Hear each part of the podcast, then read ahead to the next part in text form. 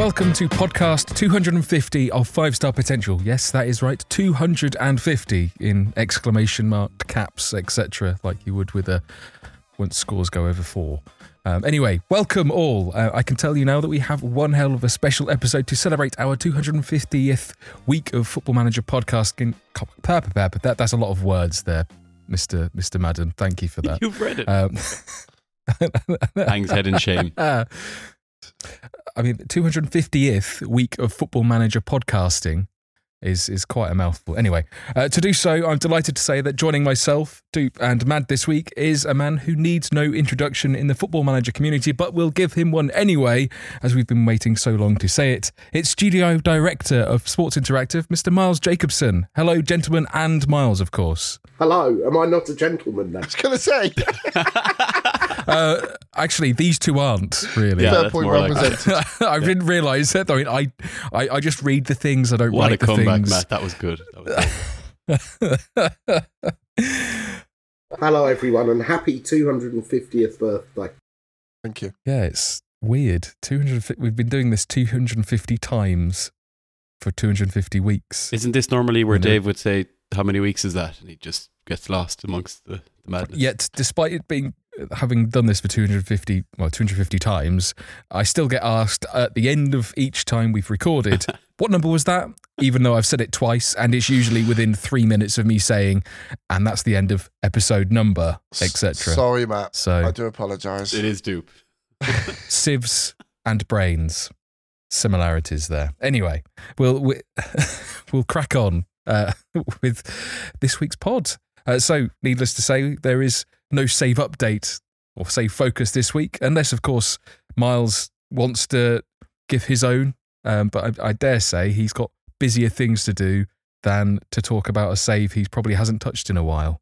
It's not true that I haven't touched my save in a while. I'm still still playing my save, although um, I haven't played in in a couple of weeks for various um, for various health reasons, um, and had other stuff going on. But yeah, I'm, I'm still playing my Watford save, and uh, still haven't won the Premier League, but have won the Championship. Uh, have won the Champions League. So, um, so yeah, it's uh, it's it's still fun. Um, and of course, I played some people in on versus mode just the other week, which was also fun, um, and didn't look too good when I was losing the first game two 0 after about twenty minutes uh, in game time, but then came back and won and, and managed to managed to win the others. So um,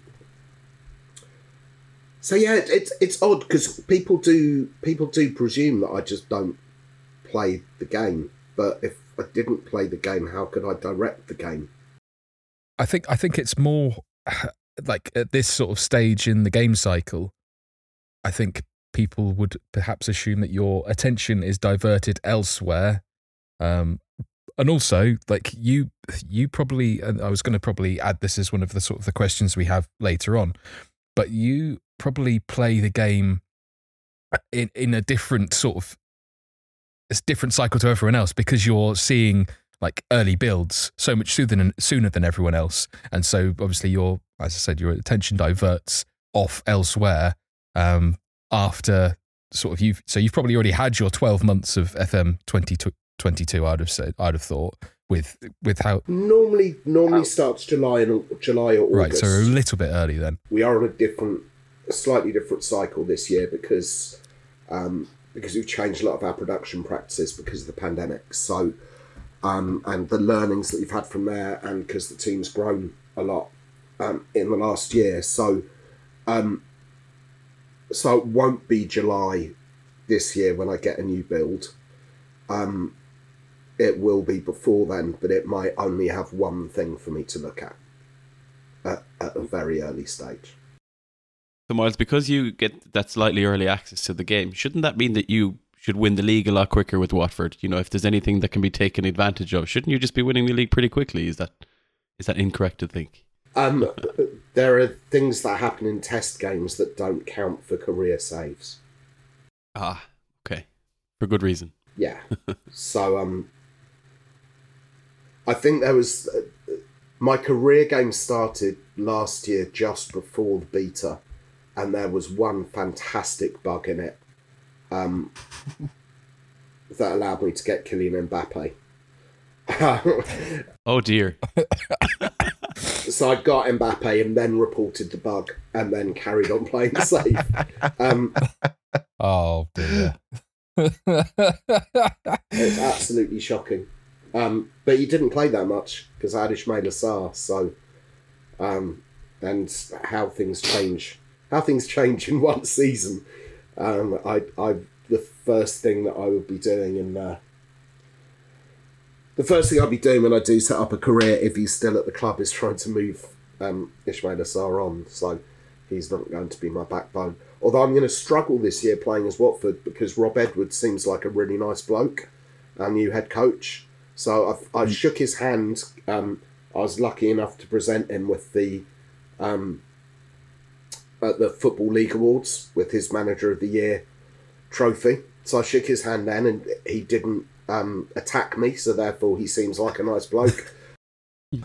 Is that the barometer for what's it makes like that he didn't attack? There's cer- certainly the people that have met him at the club seem to talk very highly of him. So I'm probably going to have to start at another club and then wait for him to be sacked um, before before trying to take over Watford. Would this be like the first time, like in a long time, where you wouldn't have started a save with Watford if that's the case? Um, some of some of our head coaches have, have been nice, and some of them haven't been. I'm not going to sit here and say who are nasty. I've already got myself into trouble for one. Uh, Who has who has attacked you, Miles? Please tell us. all kinds of people have attacked me. Have you not seen my Twitter account? There's drive-bys, drive-bys the whole time on there. But uh, but yeah, I've got quite a low a low bar for for who are nice people. If they don't attack me, then they're all right. Um, That is the lowest of low bars. yeah, that's the, that's the internet that's done that to me. So That's if we don't attack Mi- if we don't attack Miles for forty five minutes, we're officially nice guys. So keep it together, please. I Do like that. Let's do that. Hey, hey, our best behaviour, I've been told. Right. Uh, I guess uh, thank you for the impromptu save update. I want one thing I will ask is how how many seasons are you now into that save? 32, 33. Wow, So that's Okay. that's not that far in. it's what ten years, eleven years, eleven seasons even. It's it's it's not a massive one um, for me. Pre pre pandemic time, it's weird, right? Everyone else during the pandemic had their longest saves of Football Manager ever. My saves actually got smaller during the pandemic because it was so much busier trying to get the games done and trying to deal with everything else that was that was going on in the world. Um, so yeah, my my saves have shrunk a little bit.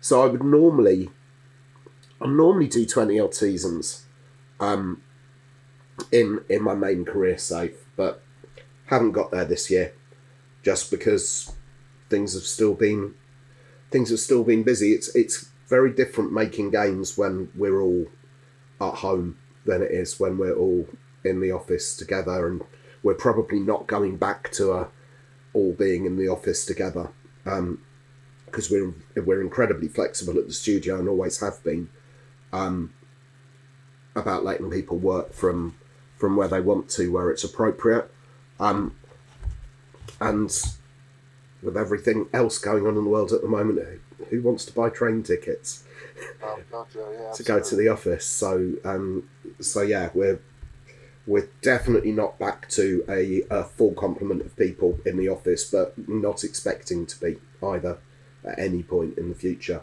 So it does change the way that you that you work um, a little bit, and um, and yeah, we're we're a bigger we're a bigger company now as well. Um, there's a lot of us at the studio. This wasn't one of the sort of the questions I think we were going to ask, but as you sort of brought it up, I, one thing I did want to sort of explore a little bit before we move on to our sort of set, it was um, in in terms of the pandemic. Do you think the studio would have increased in size without it? And obviously, there are there are other challenges that have been presented by the the current situation in the world um, that I think I guess most custom, uh, most companies have had to deal with in one way, shape, or form. But do you think that the studio would have grown, at least in terms of personnel, as much as it has done recently if it wasn't the pandemic? Yes, it would have grown. No, it wouldn't have grown as quickly. Yeah, we had something similar. We I'm working online retail. It was the same thing. It was like always expecting the growth that we planned for, but it just accelerated everything forward by about six years, I'd say. Um, Yeah. it was a strange one.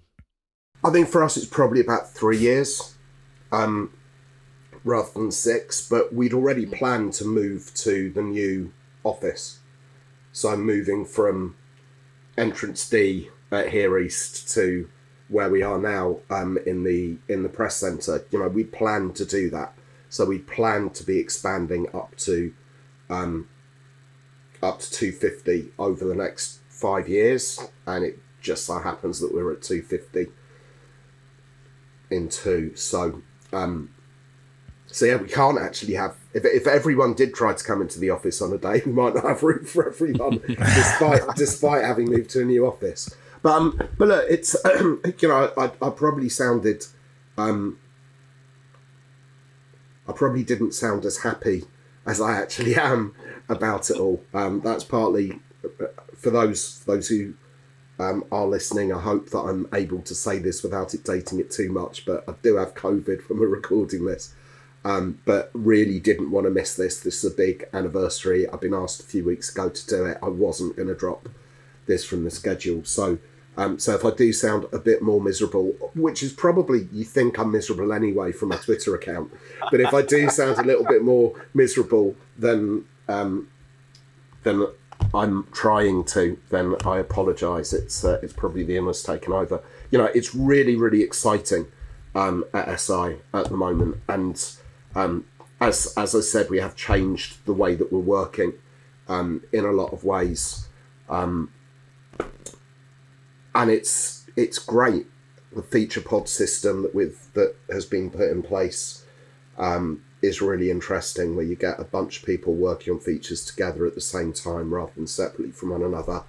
Um, we've moved away from our old waterfall production systems to a much more agile system, so people are working two week sprints, um, which uh, takes a bit of getting used to. Um, me not knowing exactly what's going to be in the game, um, in, in the game that we're working on, because when you're working in sprints, you tend to have extra things that you want to do that you could lose at the end of it and have more prioritization. So I'm having to learn a lot about that at the moment. It's um, you know being taught that by people who've done it in in other studios who've been on courses. I can get my head around it a little bit um, better, but um, but yeah, it's it's a it's a really exciting time, and I know you're going to be asking me about what the future holds, and you know that I'm not going to tell you what the future holds. Um, but there's so much exciting stuff going on at the studio at the moment, and um, uh, that keep keeping things fresh when you've been doing it for 28 years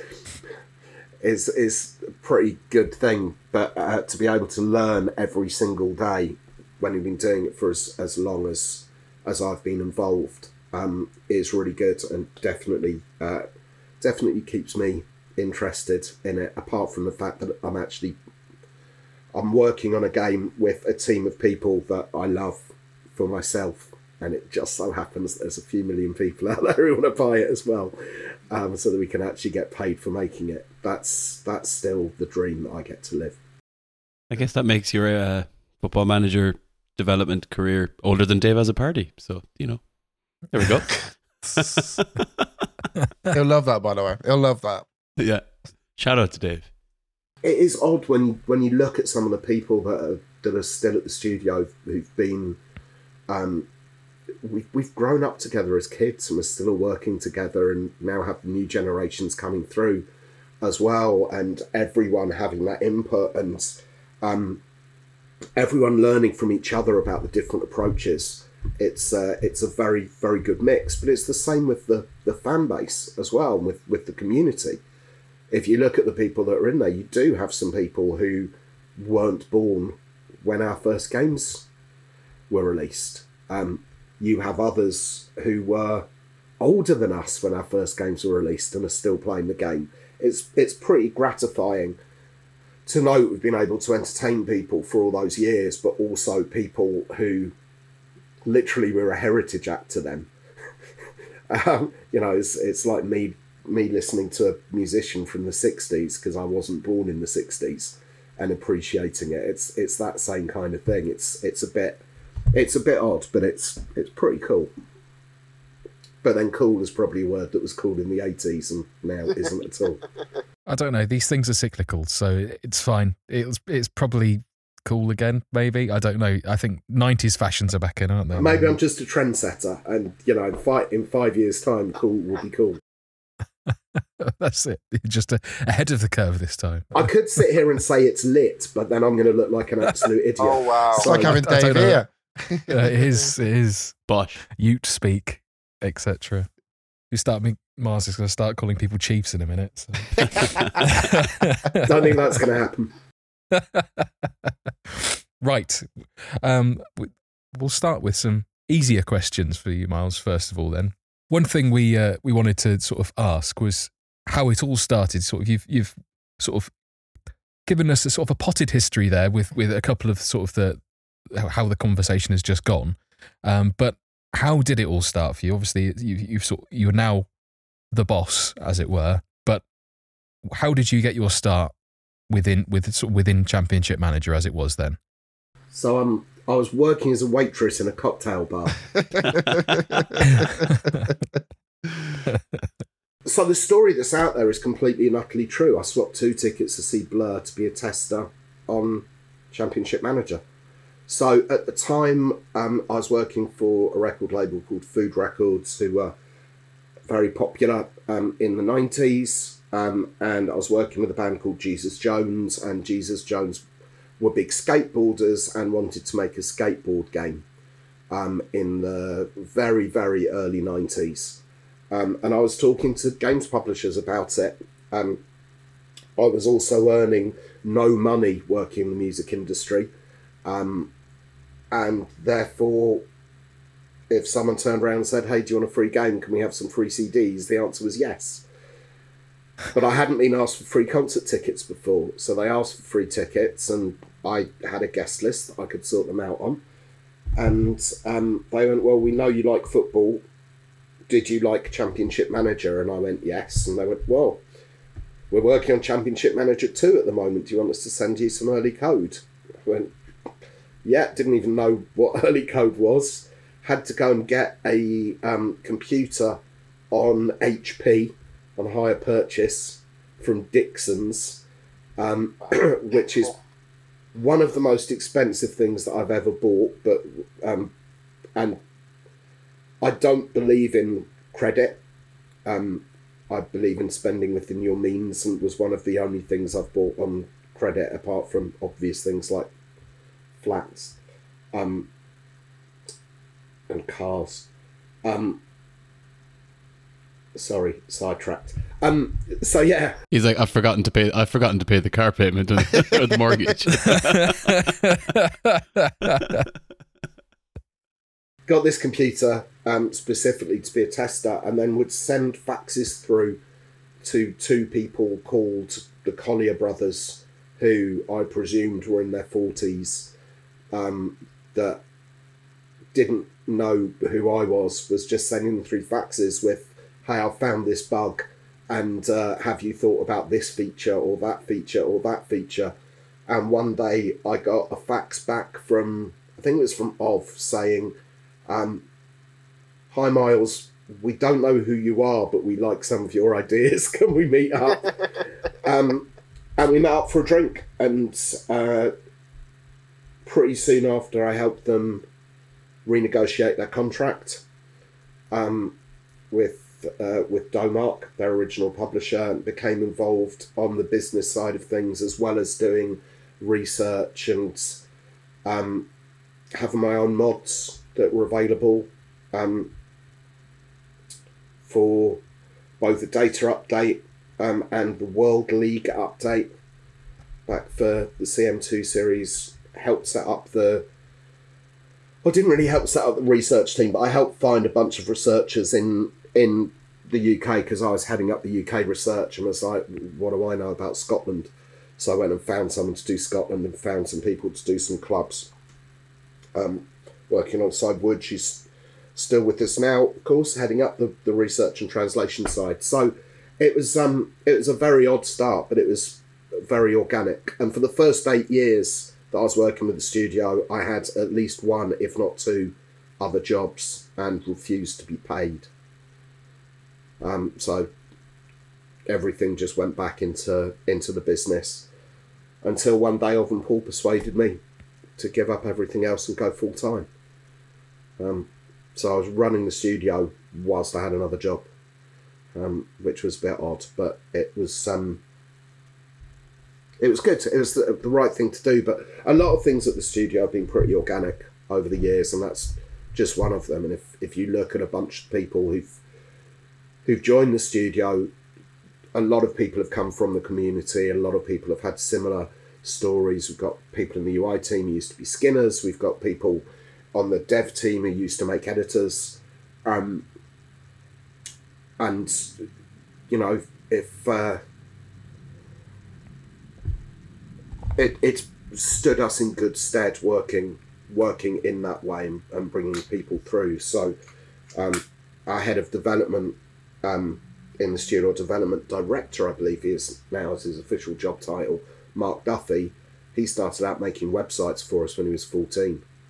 Um, so, you know, it's uh, it's it's been an interesting company like that, and there are there are lots of stories like mine that are pretty random um, of how we got started. Does that make Mark Duffy the first ever Wonder Kid? Age 14. Good old. Mark Duffy. He, he used to write letters to Ov and Paul just going, Your website's rubbish, can I do it instead? Um, and when I stopped doing, I don't know if people know this or not, but when I stopped publishing my data updates because it was more work replying to the emails that came through than it was actually doing the doing the updates themselves. Um, it was Mark who sent me a message going, "Hey, I've got this website. If you just do the updates, I'll host them for you and deal with all the noise." It's like, okay, fine, and they became known as Miles files, which Mark still brings up regularly. So I, th- I guess this is like there. There will be some of our listeners that have no idea about this concept of how the data updates used to work or anything. Like, I remember having to to still manually patch games, um, even even as sort of with uh, it had been Football Manager 2005, even even earlier than that um, as well. But the, Well, F- FM12 was the first time I believe we were on Steam. So that's the first time that things were auto patched. that's so that that is still ten years ago now, That's which crazy. is which is mental. That's also I- I older than Dave as well. Yeah. That's normally my line. There was a time back in the day when you could just about get the things online, the patches, but you were better off actually sending off for them and being sent a disc. And we had a, an issue with a particular version of Champman 3, I think it was, it, it was, that we ended up on Watchdog, um, which is a, a BBC show about naughty businesses. And Ov Collier just went on to went on to Watchdog and sat there and said, "So people have been having problem with the game." And he just looked up and went, "Yeah, if anyone's got any problem, here's a phone number that you can call. Here's an address that you can sign, sign uh, send off to, and we'll send you a fixed disc." And the, the people on Watchdog just went, "Oh, okay, well that's a short segment then." um, now nowadays it would just be look we're really sorry about that. Please go online and grab it here um, if there's a manufacturing issue. But in that case manufacturing issue and it was just like yeah we'll sort everyone out. Just just literally let us know and we'll just send you a disc and it'll be fine. Um, but yeah so steam steam was 2000 and, i'm pretty sure it was 2012 might it might have been that that was the year that it was steam steam only if you like I was going to say, I think I th- because I've I definitely have uh, Football Age. Manager 09 on my on my Steam. 2009 was the first time that it was available at all to be registered. Although you can still go back and add the older games now as well. But um, but yeah, two, 2000. My my memory goes quite often at these things. I think I, I, I think you're allowed allowed a, a few where it may not quite be right because of how many iterations of the game there's been now. So Yeah, it's, it's like it, you, you've done 250 episodes of the podcast. That's nearly as many versions of FM that we've made now. I mean that's not obviously including all of the builds because I mean we yeah I think you've got sort of beating us hands down there a little bit there but there we go. Um, I guess that, sort of this sort of almost neatly leads us on to sort of I guess how how the game has changed over the years. Uh, I, I think a lot of people, particularly mine and and uh, Mr. Madden's age, have a lot of fondness still for Championship Manager 0102. Um, I think quite a lot of people. It's one of the the most heavily sort of supported by community games, considering that game is very old at this point. But there are some people who still produce data updates for it, um, which it, which is mind blowing. Uh, the fact that people are just uh, still love to play it. I guess there are plenty of other games that have a, a cult following. But obviously, uh, a few years after that, there was a, a big shift where sort of uh, how ev- everything changed, and, and Championship Manager then became Football Manager. So, are you able to sort of share as much as you can, obviously, um, what this or how how things changed and I mean, obviously, it's been for the better, but how how that sort of shaped the future and allowed what then became Football Manager to evolve from from that point onwards. So legally, I'm still not allowed to talk about why the change happened. That that is understandable. Although they have just been, well, the Eidos have been bought again, but we don't know yet whether our old brand was part of that sale or not. right.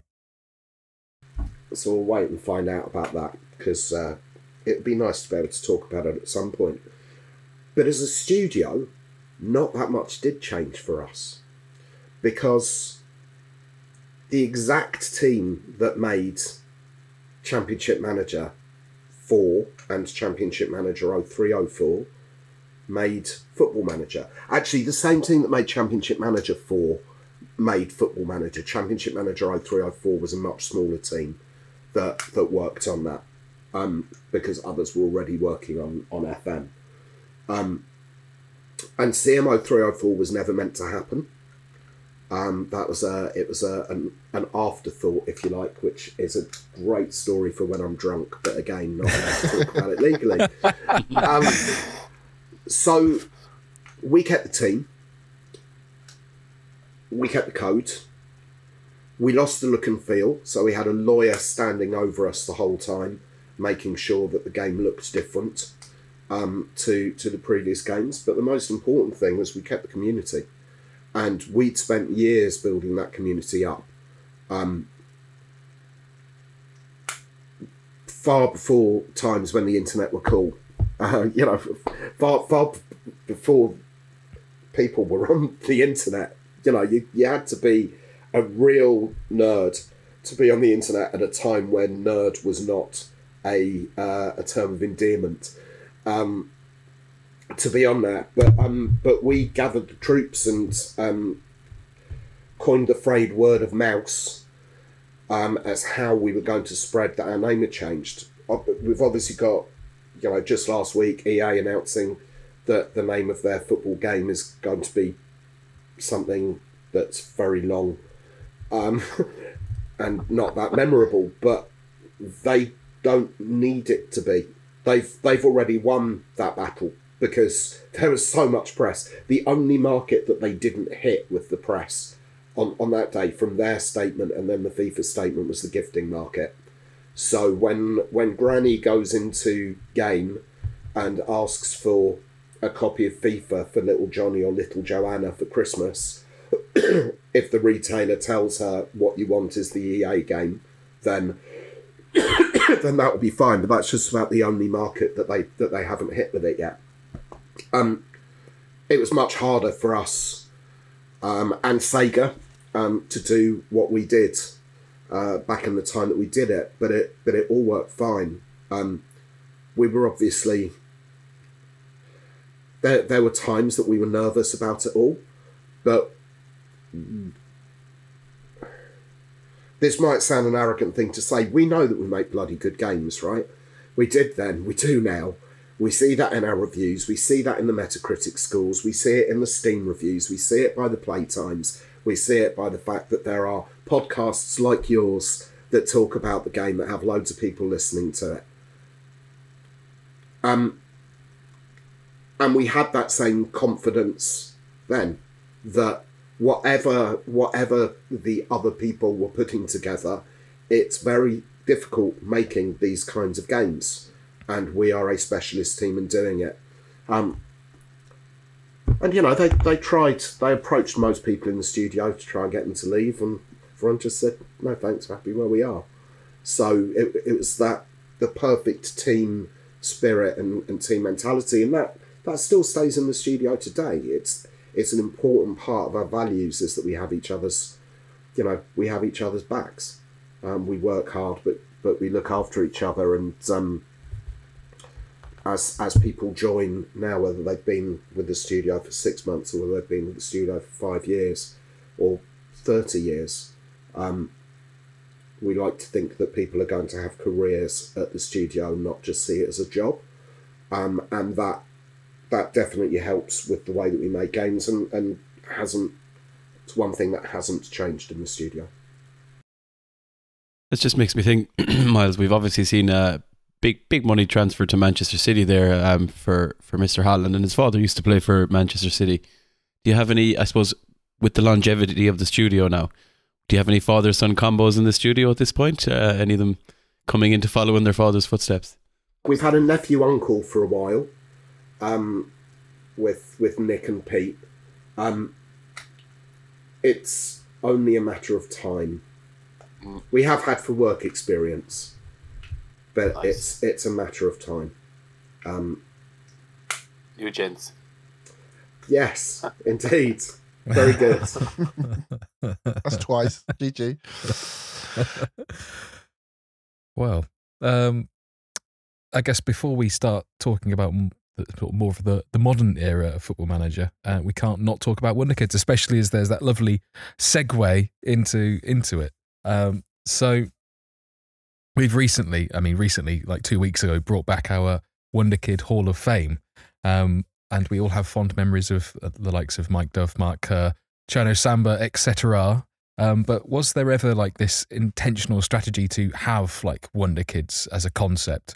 And and, and obviously, I'm, I'm sure you may well um, explain the difference between regens and what are now new gens and how that has changed as well amongst all of this. So I'll do that bit first. Uh, new gens, re- regens were regenerated players. So much like Doctor Who, right? You don't have two Doctor Who's at the same time, although, of course, the last couple of seasons have decided to have multiple Doctor Who's on screen at some points, um, which has just thrown the whole thing out. Um, but I claim that that's multiverse. Um, regens were when a player retired, a new player came through that had basically the same potential and current ability as that previous player, although a slight slight variances. There could be variances each way. Um, so you would get if, if you were getting the new Troy Deeney, it would be literally a new Troy Deeney, right? Because Troy just reti- Troy had just retired, and then you got a new Troy Deeney with a different name. Um, when we added youth teams into uh, into FM, rather than the old uh, and youth, sorry, I should say when we added youth intakes is probably the the technical term for it, where you have players each year coming through. Um, and eight players, or uh, between eight and sixteen players coming through into your youth team. Those are new gens. So new gens are generated not from real players, but they are generated in a way that they are still going to seem like footballers that are canon in the universe. And it's one of the most complicated things we ever did to, to try and balance all of that because when when you look at FM, if you can actually zoom out a little bit from the fact that it's a football simulator and you look at it as a video game, or you look at it as a um, as a franchise in inverted commas. If you look at something like Star Wars or, or you look at something like uh, the Avengers, there's loads and loads and loads of characters in it, and all of those characters have to be canon. But no one gets introduced in or out unless they've had lore already set up in the comic book. And there's probably in Star Wars, I'm trying to think how many characters there are in Lego Star Wars in the Skywalker saga. I think it's about 400 or something, or 500. Um, but let's say there's a thousand characters in that. Let's say there's a thousand characters in the Avengers. In FM, we start off with 500,000 characters that are that are active, 500,000 plus characters that are active, and then we're adding potentially, if you've got loads and loads of leagues added, we're adding thousands of completely made up characters into this game world each year, and each of them has to be canon.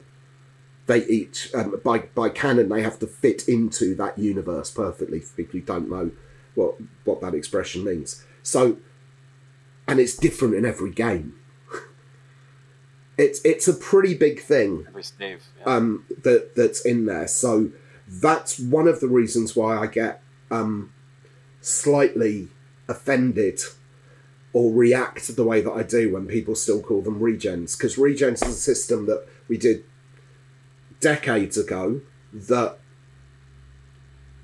made sense at the time, but new gens is this uber technology that we have It's the equivalent of, I guess, No Man's Sky Elite would have been the sort of the, the with with a procedurally generated, uh, like levels and, and things like that. So it's it's never the same. That would be the closest thing, like in terms of other games, which, which when you see sort of things like that and how difficult it is to make sure that that works, it's it's kind of mind blowing how you get it to work on on such a, a grand stage as well. And if you think as well that every single game of FM is different. Once you hit the continue button, and there, there are people who turn around and go, oh yeah, I played three save games and, and Tottenham signed the same player in all three of them, so it's not completely different. It's like, well, you know, they're, they're looking for a player for a particular position and they're going to go for the best player in that position. But did they go for exactly the same fee each time? Did they go for the same contract each time? Were other clubs coming in as well? And um, who did they sell off the back of of buying that player? It- you know, it is different in everyone's game, and um, it's one of the beauties of of what we do. Really, is the um, we create a living, breathing world at the studio, um, and let people interact with that the way that the way that they want to. But it still seems it still seems realistic. That's that's one thing I absolutely love about this game and creating content on it and on it. And Matt will love this. It's the narrative, right? He loves that word. The narrative that I can load up a game and I could sit it and stream every single day. Yet it's completely different to the day before. People say to me, "How do you play it every day for two hours a day? How are you twenty four seasons in on a save?"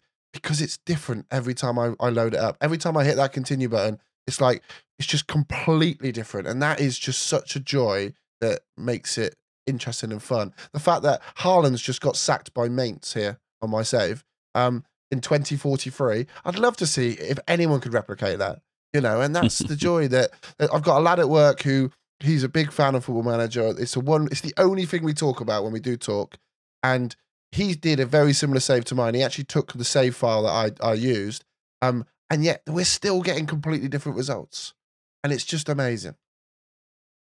It's because he's better than you do, right? No, I'm actually done better than he has. But anyway, we don't. Uh, we, we can call it out. It's fine. John at work, I do apologise for bringing that up. But yeah, I won it quicker than you did. That's all I'm saying. Every year when the uh, when the games BAFTA nominations are announced, I'm sitting there looking to see whether we've been nominated for best narrative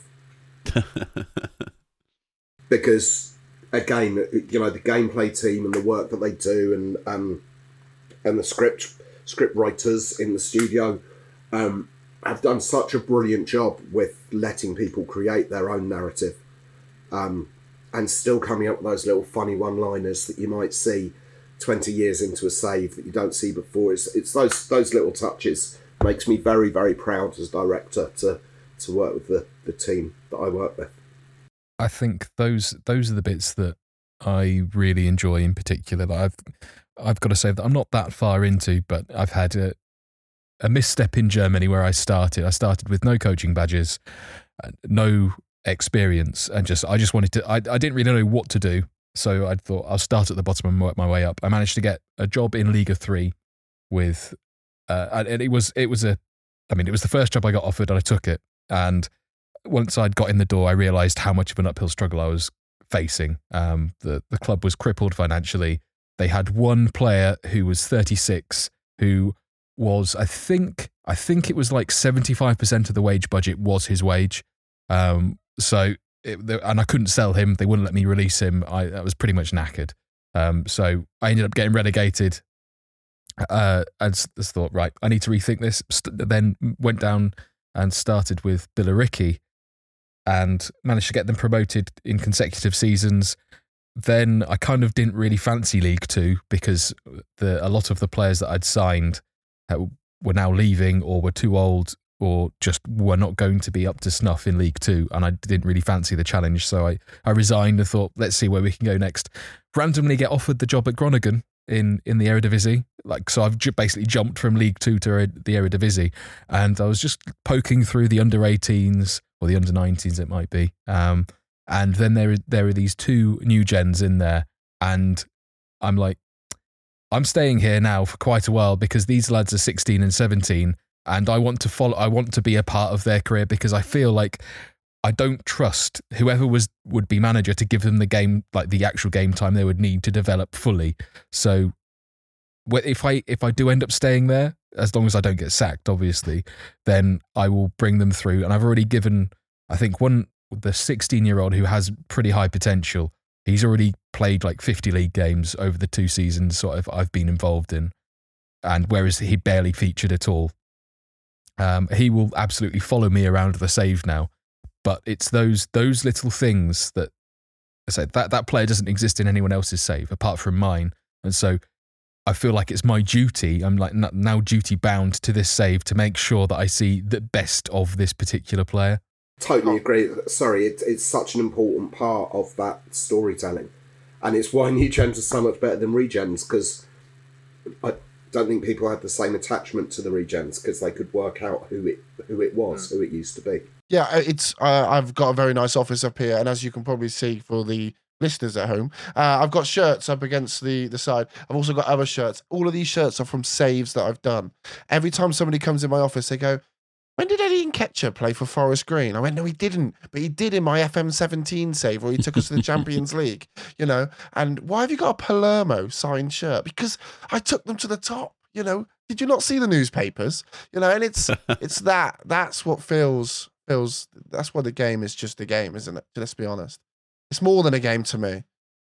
Stories like that, um, just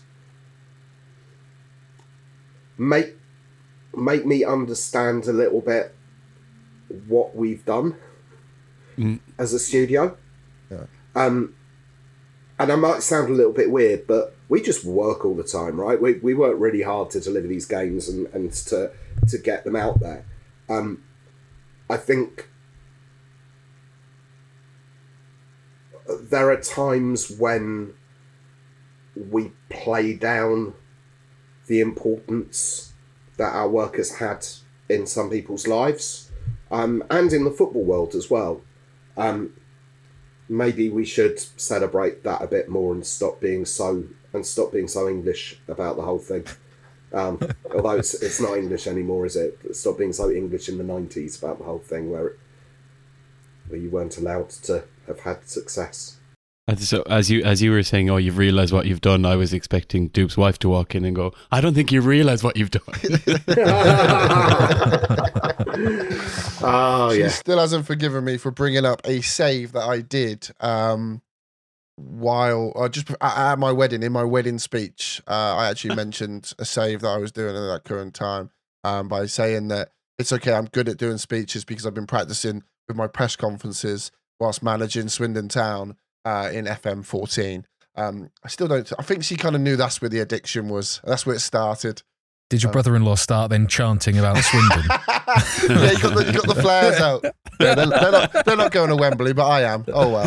Um, there was a second part to the question, and this is the answer that you're not going to like. Um, and that is um, when you're talking about the the players that people have such fond memories of that weren't as good as possible, and you're asking whether any of them were, were planted deliberately. And um, whilst I understand the love for those players, and I understand the uh, the stories that people come up with off the back of those players. I see them as mistakes, data errors, things that taught us to do things better in the future. Um, now, some of them, Cherno being one example, Cherno Samba we got spot on. He had that potential. Um, he didn't reach it. Um, and the reasons that he didn't meet it were not things that were in the game now were, were in the game then but are in the game now so we learnt from that but some of those other players that everybody loves for me are okay well we need to be doing more checks and balances on our data and we need to be changing our rating systems um, to make sure that those don't happen again. So so yeah, it's it's never it's never a popular answer when I give it, but um, as again you all know from social media, I'm far too honest for my own good, um, and so yeah, I'm I'm glad that there are people out there who who absolutely love those and have great memories of them. My memories of them are what did we change in the game to make sure that mistake didn't happen again. I guess also that in in relation to real life football, that we well, I guess we still do see like real life errors where there's a player who who seems to have all the potential in the world and they just never achieve it. Most clubs have a strike rate of about fifty percent when it comes to transfers. I guess that these mistakes happen, especially with with young players. They're they're much less likely to happen now because of the data that clubs now have available to themselves, and as a result, you try to replicate as much as possible. Yeah, and you know the club starting point for that data is always interesting as well because it's it's well known that we have worked with and continue to work with a lot of clubs um, regarding data, but um, some clubs are much better at doing due diligence on players than others. Some clubs are much better at doing personality profiling than others, and it, it's something that we have very subtly in Football Manager. Um, there are some clubs in real life who go down to attention to detail level of what car they bought when they got their when they signed their first pro contract, um, because that can tell a lot about a, a player at that age or a person at that age. Um, and some clubs use private investigators um, to really research a player's background and a player's history. Some clubs do absolutely no due diligence whatsoever. Um, and yeah, big big mistakes can happen. Is that, when, is that a spoiler, that we're getting there? Private, Private investigators, are going to be a new Yeah. uh, staff role. no, I, I was talking about real life football. Then, Okay. um, as I've said, we, we already have things in there on scouting reports. So essentially, essentially they're kind of there in the background. They're just not going as in depth uh, as as they might do in real life. But um, but yeah, clubs clubs definitely don't get everything right, and we can't get everything right either. I'm incredibly proud of our strike rate. Um, the difference is that if uh, if most football clubs sign a player that uh, as a 16 year old that doesn't then work out, the supporters actually forget about that player. Um, it's only when they're signing them first team that they remember them really well. You might get a, oh, whatever happened to. Um, whereas if someone is 16 and is a wonder kid in FM and uh, a million people buy him in game, um, or hopefully soon her in game as well, um, then that's more likely to get remembered because those saves continue forever and everyone's expecting, oh, look, this wonder kid broke through in my game and he hasn't in real life. Oh, let's all go and laugh at, at the people who make Football Manager. Well, 99.9% of the, the data is spot on. So um, I believe that we've got the best research team in the world in games and in football.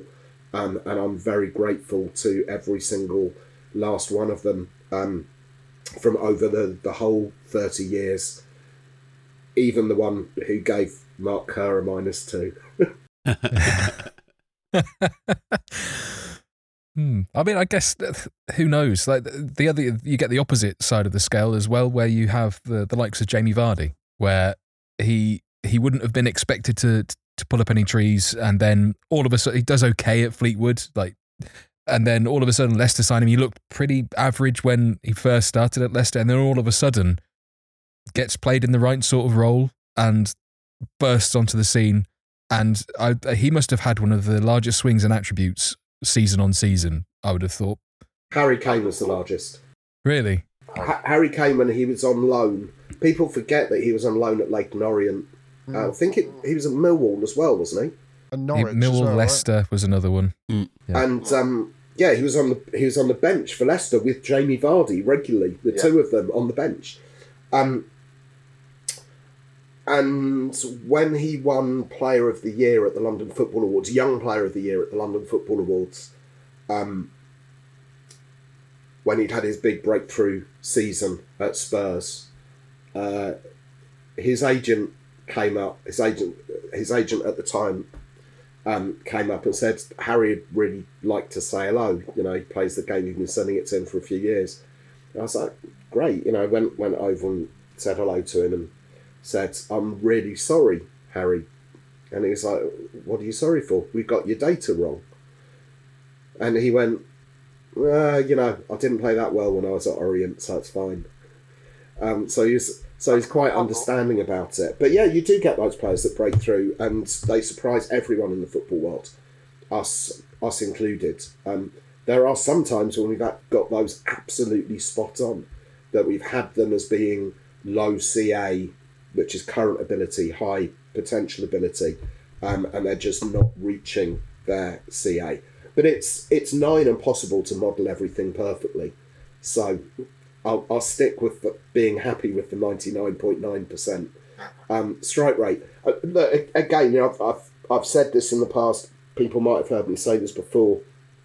Um, for many years, I was a perfectionist, and this stuff really bugged me. And I'm still a perfectionist, but I now call myself a realistic perfectionist. I know that I'm never going to reach perfection, right?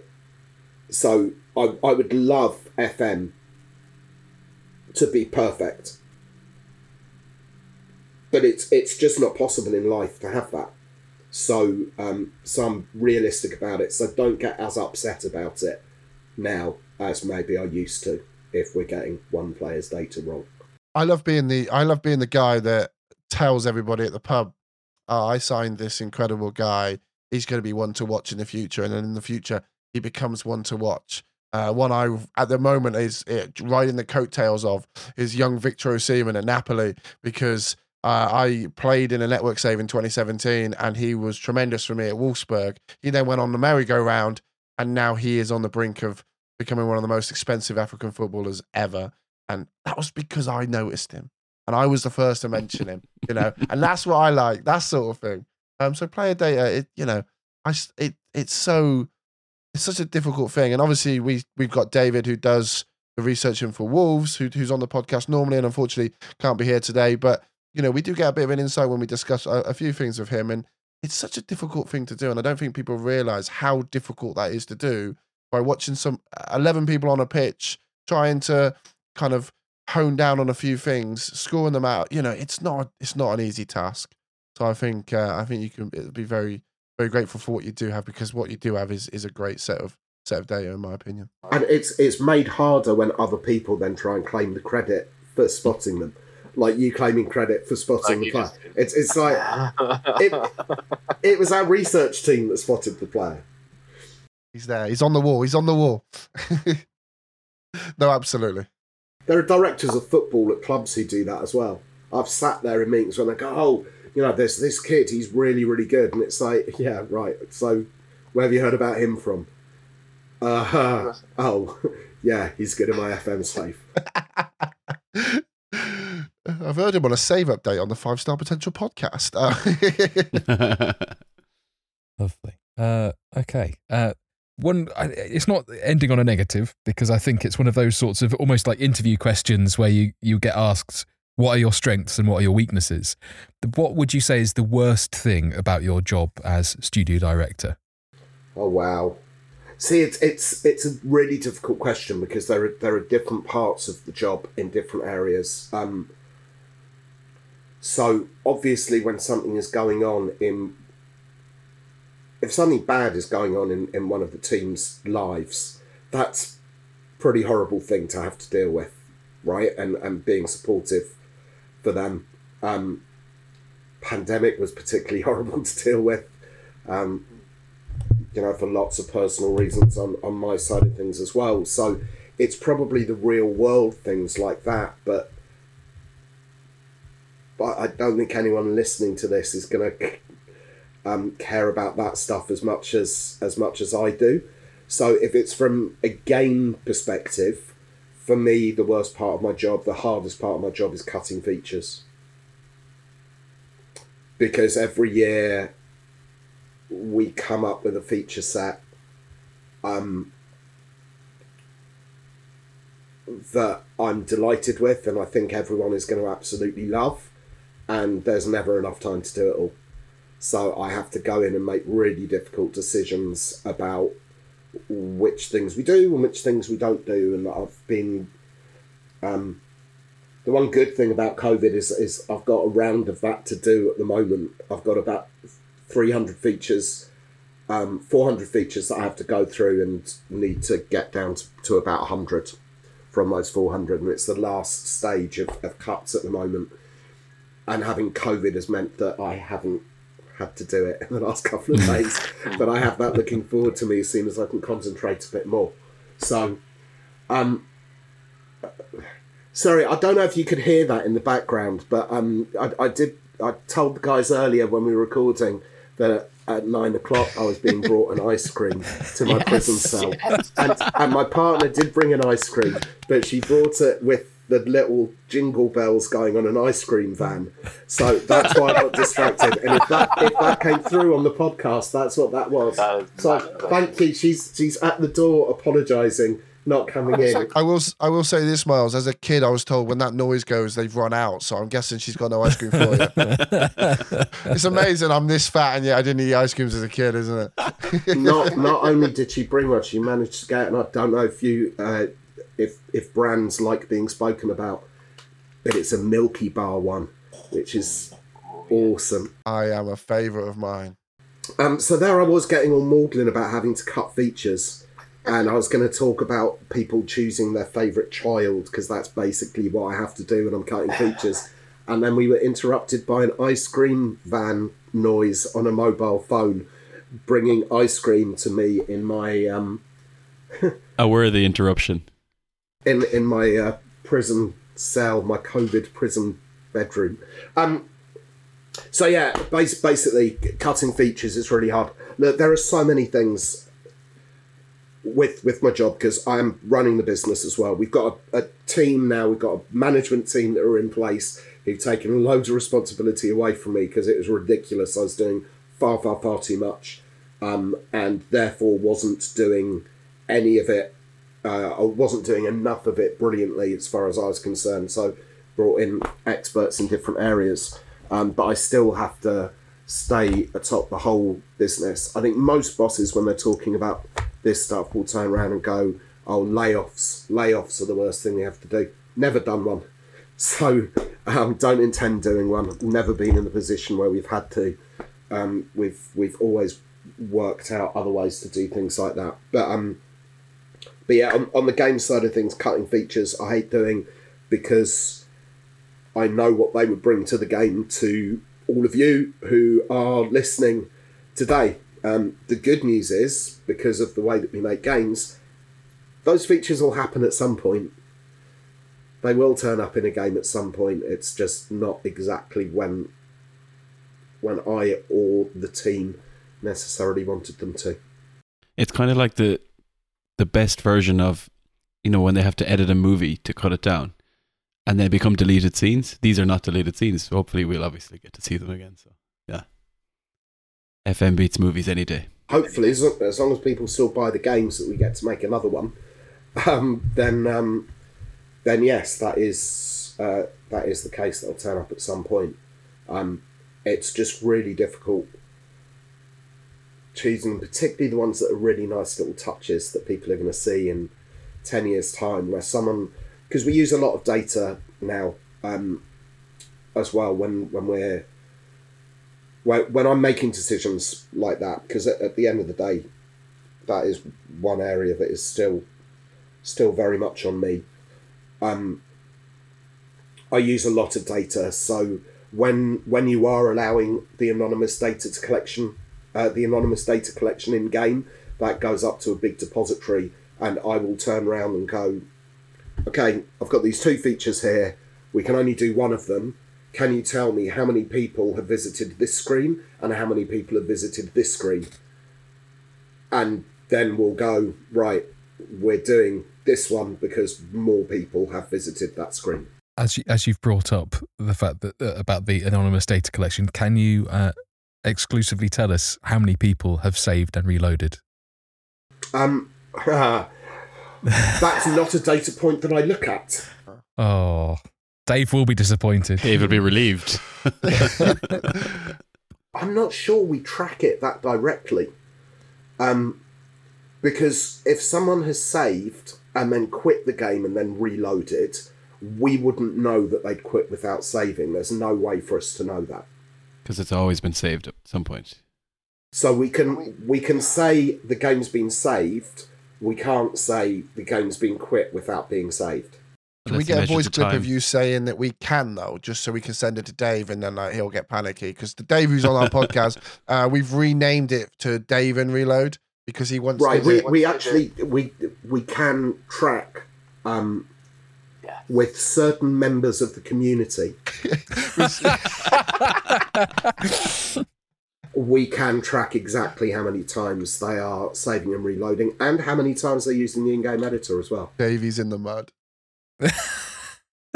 Thank you for that. That's very kind. We Right, expect a, a um, tweet tomorrow from Dave. This is my retirement from the football manager. Can I just also point out because I'm I really hate lying, even if I'm being asked to. That's not true. we do not we do not do that. So, but you don't have to tell Dave that bit. I will edit that out. Uh, right. So, right, we've got two remaining questions. So one is is in homage to uh, feature roulette. Uh, we've got question roulette for you, in which case we we've got ten questions. So uh, we'll ask you to to name a number or state a number between one and ten, and we'll see what the uh, five star potential question roulette wheel churns out. So uh, it's down to you to decide your own fate, I guess. Well, let's let's do more than two of them okay. because we were we were rudely interrupted by an ice cream van. I just don't want it to long as the melt. ice cream 'cause doesn't I, melt, yeah. I'm a man of food. Just don't want it to melt. Okay, um, it'll be fine. Uh, number four. Number four. Okay. Uh, number four is what has been your biggest or favourite personal contribution in terms of FM game features down through the years? Blimey. Um, We'll just stick to the one then, yeah. Uh, the thing that I'm proudest of in my role, um, overall, isn't isn't one feature. It's the fact that the game is the sum of all of its features. Because as the director of a game, if you can actually make, uh, if you can find ways for the features that you're adding each year to actually complement the other features and um, and sing together to not look out of place with the rest of the game to, to have features that you think why have we never had this before? or or I couldn't play the game now without this but it still feels part of the whole of the whole thing I think that's that's what I'm proudest of in in my role is how that jigsaw puzzle all fits together, basically. I do think that that that is showcased like perfectly well. Like when so, sometimes you get a wave of nostalgia and you want to look back on an old save that you've you've still got, and you'll see the like the improvement and advancement on on a game from year to year. It is very much like night and day, but it's not. It's not until you go back that you truly appreciate how far it's gone. Even you will get people who are on the internet who will just say, "Oh, that's not a great feature. That's not a great feature. How is this even a feature?"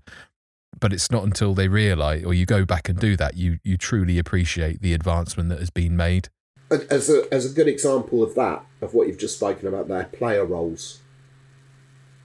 When player roles people first came into the game, people were like, there was quite a bit of shrugging going on.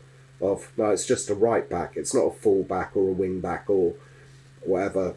Player roles we introduced them. It's, it was slightly annoying what happened with player roles, but it was also good at the same time. So Gary Neville had just started talking about player roles on, on Monday Night Football on Sky when we had player roles in the game. And the two things had been very independent of one another. I'd been visiting a bunch of training grounds because um, I'm spoiled and watching training sessions, and no managers were talking about positions. They were all talking about roles the whole time. And I then went back into the studio and went, right, I've done this tour of training grounds, and the one thing that was always being discussed was player roles, player roles, player roles. Player roles have now not only become an integral part of the game, but having player roles in there has led to so many other features around it. And it's become a bigger part of football culture outside of the training grounds. Not just because of FM, but also because of some of the, the journalists and um, journalists that have ended up at, at the Athletic and and um, uh, before that, what was the the really nice quarterly uh, football tone? Blizzard. Um, so Blizzard that came along. It, it was those more. Um, those publications that were more for the football purist and the same as Monday Night Football is. You know, you want to watch Monday Night Football to learn more about football. The fact that we were part of what I see as a revolution in football with player roles, that's that's something that, you know, as I mentioned when it was first added in, I'm not even sure it was back of the box. At, at the time when boxes were a big thing, I'm not even sure how much we PR'd it, but that's been a really important thing and still continues to be now. Um, you know, the conversations that we have about player roles in the studio regularly um, during design stuff, they're they're constant. You can picture Miles watching Monday Night Football, and Gary Neville starts speaking about roles, and it's the Leonardo DiCaprio meme where he's pointing he's pointing at the TV. like, yes, player role. Well, it wouldn't have been yes player roles. It would have been. Couldn't you have waited a couple of months till the new game was out? I find it weird uh, now though because when we discuss football as a whole, we're discussing player roles rather than position. So it has so taken over. Right. So and well, know, unless unless you're having to listen to antiquated five live commentators, in which case there's that. That's not always the case. I won't won't name any names in case Mars gets attributed to them, but there are quite a few. yeah, there are. Um, I'm not taking the credit for player roles becoming a big thing, right? Player roles were already a big thing in the football world in training. We just, at the right time, brought it to lots of people's attention alongside other people doing it. It was there a, a moment in history, if you like, of stars all aligning regarding player roles, which isn't a very important moment in history, but it's been an important moment in football history, in my opinion. Just to make sure that there is a certain corner of the internet that is truly represented here, I will say RIP sliders. Um, for those of you of a certain age, you will know what they are and you will appreciate that. And but for no, some people, they'll think they're a pair of shoes. Yes, indeed, uh, Mr. Dupe. I knew you were going to say He's that. got one in his hand. I got a pair on right now. I, I, they're, they're, my slippers. Uh, right. Uh, next question then. Uh, seven. Seven, did you say? Oh, this is this is quite a chunky one. So, Uh, so we have you've you've sort of brought up versus mode anyway, so we we're sort of revisiting that. Uh, so, how has the new versus mode been received, and what are your thoughts on competitive FM gameplay, and how big of a focus area is this for the studio overall? So, as regards competitive gaming, um, we've had fantasy draft mode, obviously, which I know a bunch of you all play competitively. We have versus mode, which we've had. Well, it's been it's been in the game for a while, but is now in in FM and done a lot of work on it. Um, and there will be more work done on those kinds of modes. Um, as for how much attention it has as, as a studio, um, well, obviously we made quite a big deal of versus mode by having it tied in with FMFC. It's the first time that we've done a mode um, exclusively in that way. It's the first time that we've done a mode mid-cycle and released it, you know, halfway through the year. Um, so it's something that's very important to us. But as a game director, I'm a bloke in my 50s who competitive gaming used to be inviting a mate round to play a game against on the spectrum. Um, so we will be looking in the future to actually bring more expertise in the stu- into the studio um, on a design and um, on a design and programming side of things because because I'm probably not the best person to be coming up with things that are competitive gaming modes. Um, so so watch this space. It's it's definitely something that over the next few years we will be looking at more, but it's not the number one priority for us because whilst uh, while social media is pretty noisy about people playing network games and playing fantasy draft and playing versus mode, it's a very small percentage of our player base who actually play online at all. Um, now, some people will argue, well, that's because the online modes aren't good enough. And I've just sat there and said, effectively by what I've said, kind of agree that they're not good enough. And we need someone that isn't me looking at those with me just going, yeah, that sounds good, do it. Um, and we have built a decent design team in the studio now, decent sized design team. We only started it two years ago. Um, but on the other side of things, it's not the number one priority because it's not the most played area. So, um, so it's swings and roundabouts. I, I don't believe that if we uh, I think versus mode is great. I can't see even if, even if we made mo- versus mode incredible, I still don't think we're going to see eighty percent of our players deciding to play online modes against one another because a lot of people see Football Manager as a game that they escape from the real world, and they want to do that on their own. Do you think that if FM Live were to have not existed back then but was to exist now, do you think the current day is kind of more ready for something like that? Because that was such a a drastic revolutionary change, especially with how like everyone was kind of used to either a network save or playing it playing football manager as a as a, a single player experience. But then all of a sudden there's this MMORPG but with football and Whereas I think if it was launched now, again, it's very, very difficult with hindsight to it, uh, or without anything to be able to actually form an opinion on. If FM Live was to be to have not existed and all of a sudden exist now, how do you think it would be uh, received? So sorry to disappoint you, but Football Manager Live was fundamentally broken on a design level, and it was my fault. And there is no way that we could have turned round that because really simply, no one likes to lose. And in Football Manager Live, everyone had to lose. You only fifty percent of the players were going to be above mid-table, right? The other fifty percent were going to be lower mid-table. It's it's never going to work in a competitive game. the the reason that something like uh, if if you look at the most successful competitive games now, all right, um, and the, the the most popular, look at something like Fortnite.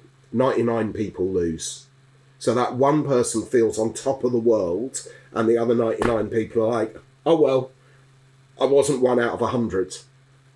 When you've got one player against one other player and you're losing every week, you are going to quit. And if you quit, that means that that person is out of the game world.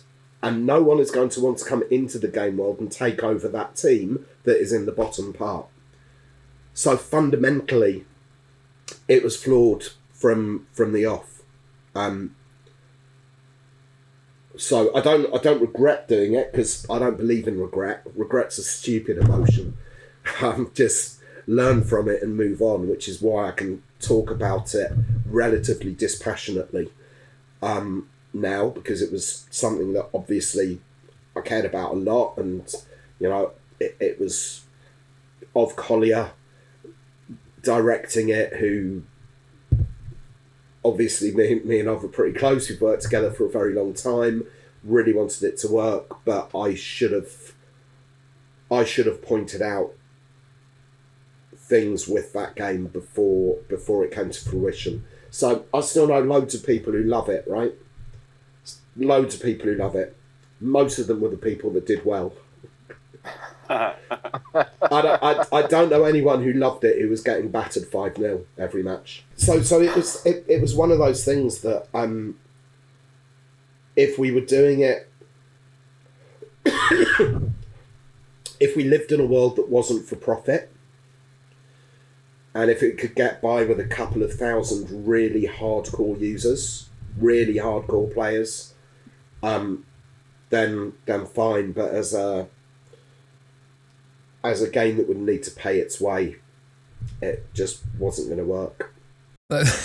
no, I, I appreciate the the candid answer. Like this, I th- I was I think I was in a bit of an FM slump when I sort of first picked it up, and I just started a new job at the time, and one of the lads was playing it in the office. I'd, I'd obviously heard about it, but I hadn't really looked into it. And then there was a point when he started copying my tactics because because I was battering him with with the team that I'd sort of uh, ended up sort of building up. But I, it would, I think it would just be fascinating to see see what it would be like now in in that obviously there's sort of 12 years have passed since then, maybe even more, which is probably is probably closer to 15 actually, which is which is mind blowing in itself, and I feel incredibly old at this point because I think I was about 22 when I started that job, so that's kind of scary thinking about it. But it also, but as a result, it actually reignited my my passion for playing Football Manager single player. So once the once everything had sort of stopped, we we and me and this friend ended up starting up a network save and we would go to each other's houses sort of so i guess in a way it kind of helped reignite that passion and it was my first proper network save for years as well because the last network save i would have had would have been on championship manager 0102 when me and my friend had to it would have been i think i think we did a 32 hour like marathon on it once which was a silly thing, but we were both 18, so it was fine. You can recover from that pretty quickly, but I hadn't done one since then.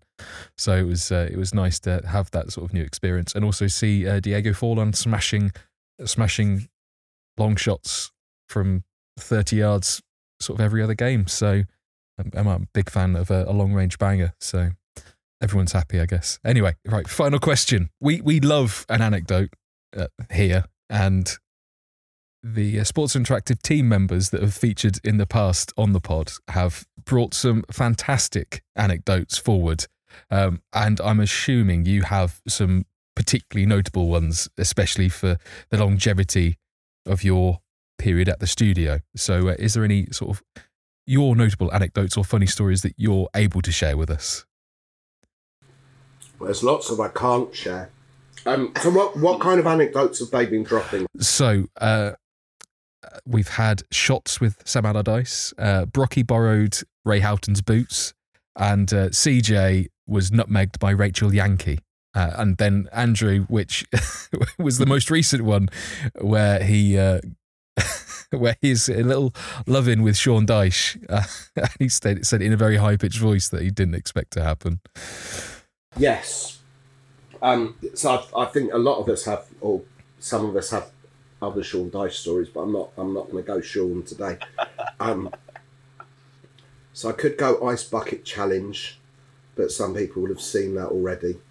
Um, but my ice bucket challenge was uh, meant to be Troy Deeney um, and Lloyd Doyley with a little thing of ice, and they had two massive black bins full of ice, and some of the youth team players as well just tipped it on us. That was um, that was fun. But uh, but I'll go I'll go with a football based one, seeing as seeing as we've got um, the Rachel Yankey nutmeg on there.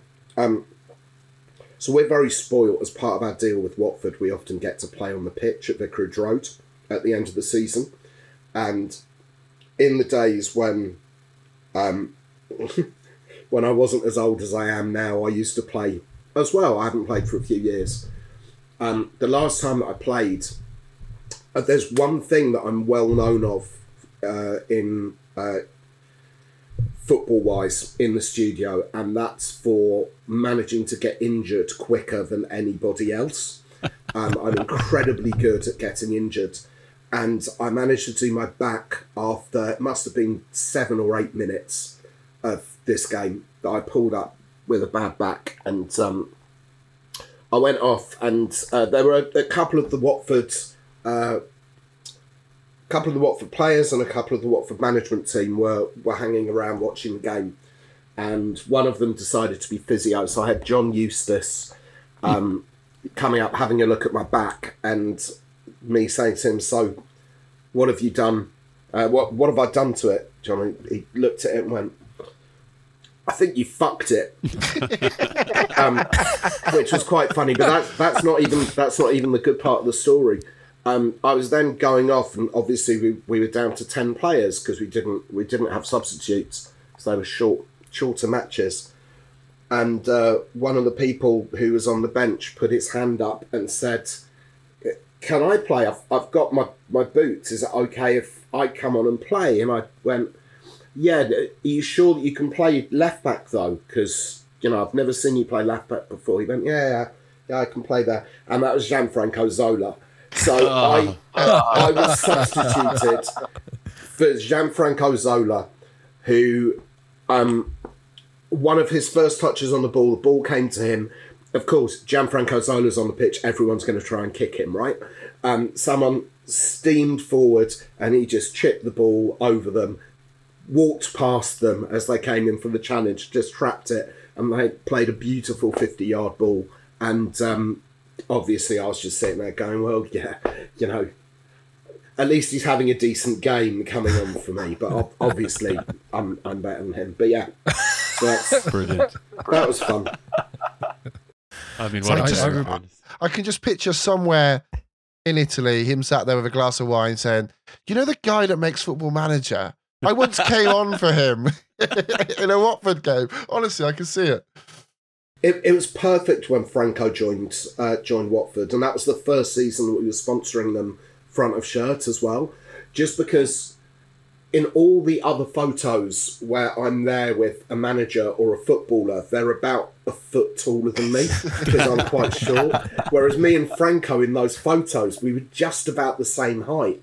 It was absolutely beautiful. Like Mi- Miles, if if that was long ago and it's been videoed, maybe the quality is just that little bit poor enough that you can make out it was you that did that kind of chip over the player and just played a fifty-yard ball.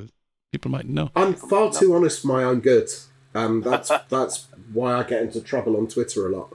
So um, that, that honesty gets me into trouble. So I would I would never do that. But you know, it's it's good to know that if the team are going to lose a, a player as important as me being replaced by Gianfranco Zola, you know, at, at least it gave them a fighting chance to then to then win the game. Or the alternative way to look at it is we kind of cheated because my my head knows exactly what I should be doing with a football. My feet do something completely different. um, that's that's my total football skill. I love the fact the only thing I've taken from that is you've gone. Are you sure you can play left back? like, like, I just think that you know, I love that. I just you know, that's quite brave to, to ask a ex-professional footballer. Are you sure you can do that? Well, it, it was. It wasn't in that way. It was in a. You really want to play left back. You really want to play in the position that the last person who gets picked has to go and play in. Were you, are you actually left-footed, Miles? I am, yeah. Oh. Well, my, my left my left foot is slightly less bad than my right. There's so, many questions here. I mean, Poorly if- ambidextrous. If there was, if there was no substitutes, does that mean there was no subs jerseys and he's had to put on your seven minute worn number three? um, no, we, we were okay on that score. The the only reason there weren't subs is because rather than having loads of subs, we just split the teams in two and had two games that were shorter. So Guess, Um, no, the the good thing about playing football in Vicarage Road is there's normally quite a few Watford shirts around if you need one in a hurry. It's it's it's not it's not like we were in the park on a Sunday. I mean, I guess deep fakes do exist at this point, so maybe. I mean, we can always edit this podcast at a later date if someone does fancy trying to dig that footage out and then superimposing um, a certain Mr. Jacobson over a certain Mr. Gianfranco Zola instead for this. Please don't put any ideas into anyone's heads of doing deep fakes with me. Uh, It's just I get enough hassle as it is dealing dealing with things I've actually said. I don't I don't need to be dealing with any things that I haven't said as well, please. Oh dear, I think there's going to be an awful lot of Watford press conferences to get redone now. Oh, sorry, you said to, to not. Oh dear. Anyway, Mars, thank you so much for taking the time to join us uh, this evening, particularly as it's our 250th episode after nearly five years of consecutive weekly Football Manager podcasts. Is there anything that you would like to tell our listeners who, as you know, are quite passionate and dedicated when it comes to Football Manager? Um, just thank you for your continued support and also your continued understanding. You know, we've we've tried to be really we tried to be really open in the last few years about um, what's been going on, particularly regarding the pandemic, how difficult it was making games during that period. Um, and the support was heard very, very loud and clear um, to to all of us. So thank you for that. Um, keep the criticism coming, but keep it constructive because we do love the constructive criticism. Um, and I hope we can continue entertaining you with our work for many, many, many years to come. We've got, um, given some of the features that I've had to cut today, I know we've got some great features in the new, in the new game. We'll have some great features in the ones afterwards as well. Um, but look, the, fu- the future is very, very bright for us. It's, uh, um, we're in the stage now, fully swinging along with uh, what we call SI 3.0, um, which is the new way of doing things and the way to do things for the future. And it's awesome. So we hope that you stay on that journey with us for many years, nay, decades to come. Lovely, lovely, lovely. Thank you very much. Right, that does bring episode 250 to a close. You can find the links for each of us in the podcast description or by visiting 5starpotential.com, where you can find all our latest Football Manager content. 5 Star Potential is available on iTunes, Spotify, and most other popular podcast apps and platforms with a new podcast released every week. Thank you all for listening. There will be more from us next week. Say goodbye, folks. Bye, folks. Bye, folks. Cheers, Miles.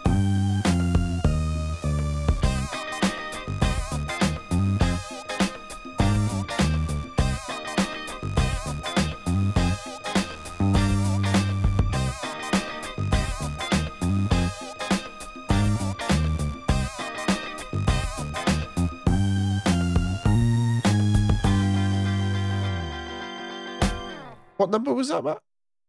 Craig.